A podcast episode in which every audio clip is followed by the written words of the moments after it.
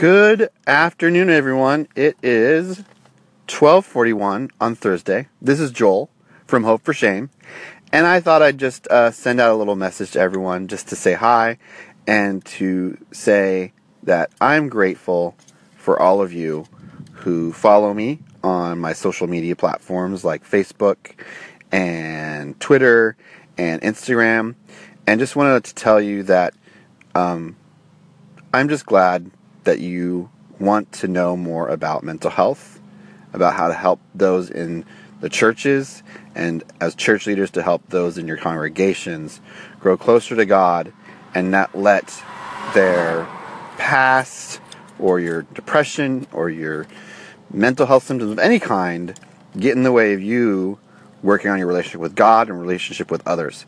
So I hope you're all having a great day.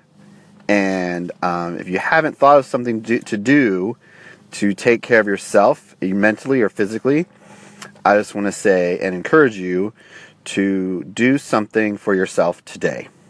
Whether that's read a book, pray, worship God, maybe talk to a friend, talk to a counselor, make a phone call, make a text message to contact someone. I hope you have a chance to do that today to help you grow in your ability to have a healthy life. Thanks for listening, and I'll see y'all soon. God bless.